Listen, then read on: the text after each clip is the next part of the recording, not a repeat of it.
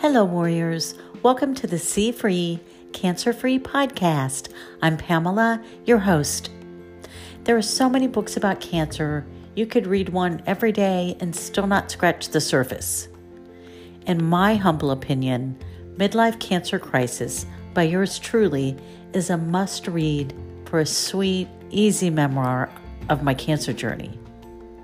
But there is another book that I highly recommend, and I got a little more attention The Emperor of All Maladies by Siddhartha Mukherjee. He is a physician, oncologist, and Pulitzer Prize winning author. In his book, it's a journey through medical history, scientific discovery, and the lives of those affected by cancer. Mukherjee starts by delving into the history of cancer from ancient times to the present day. From the beginning perception, which is accepting death, to today's modern treatment and advancements.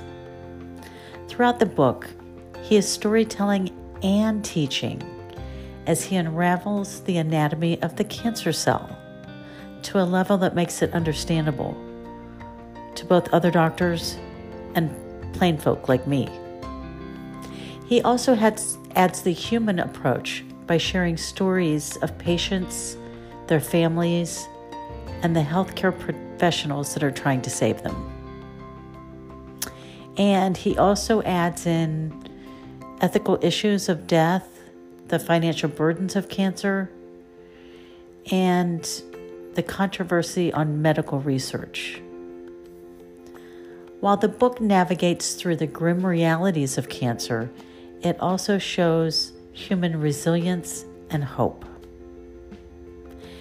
This is a must read for anyone wanting to prevent, fight, and to be a beloved caregiver for those battling cancer. Happy New Year, friends. Be sure and make it a resolution to listen to and share my podcast. Thanks, and until tomorrow, God bless